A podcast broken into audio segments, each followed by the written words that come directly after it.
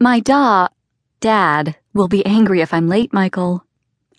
The quarterback of our high school's football team, Go Trojans, snicker nudge wink, just grinned at me, dark wavy hair falling into his eyes, and I grew warm all over. I didn't like Michael, not really. He was dumber than a box of rocks, arrogant, and mostly a douche, but he was pretty to look at and a master of the backseat tango. He also had big arms, a glorious benefit to his father's obsession with him eventually playing college ball, and I had a thing for arms. We'll have you back before he even knows you've been gone, he assured me with a wink, reaching over to squeeze my knee. Your daddy will still think I'm a regular Prince Charming, good enough to date his princess. I bit back the mocking reply, threatening to escape.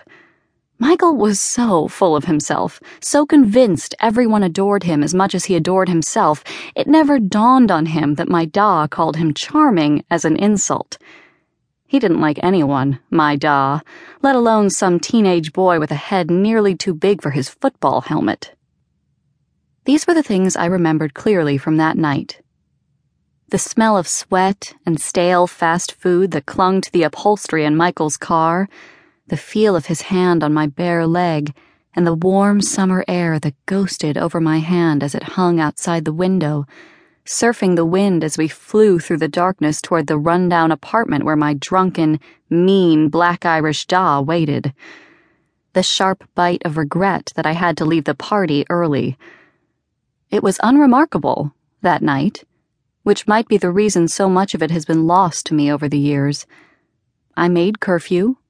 Ma was gone, off making money in ways we were all aware of, but never acknowledged out loud. Da was only a few drinks in, deep enough that his voice took on that heavy Irish lilt I knew so well, but not quite enough that his Irish temper had made an appearance, something I also knew well. I'd played the game and won again. The chamber had been empty. I was good. The best, really, at this precarious dodge and dance number we'd established over the years. Better than my older brother Christian had been.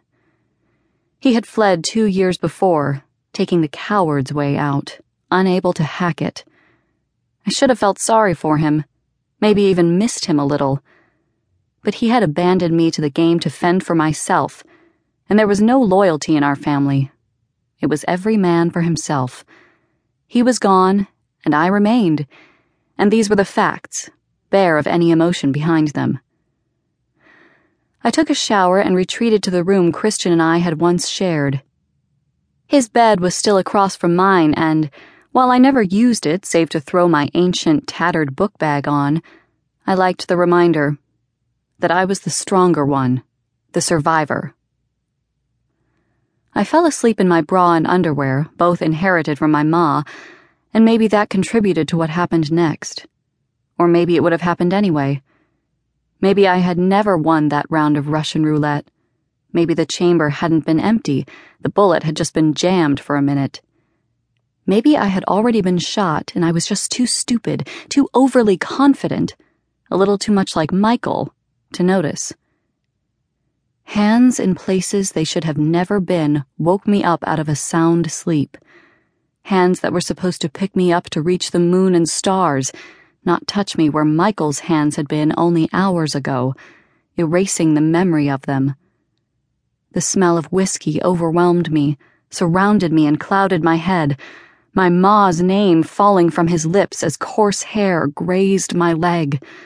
I jerked upright with a yelp and fought like a wildcat. I struck out blindly, shoved and beat against the soft chest that loomed over me, desperate to force it away. Dull recognition flared in two close, muddy eyes, followed by a curse. Then a blinding pain rocked my head back, radiating in dizzying waves across my face.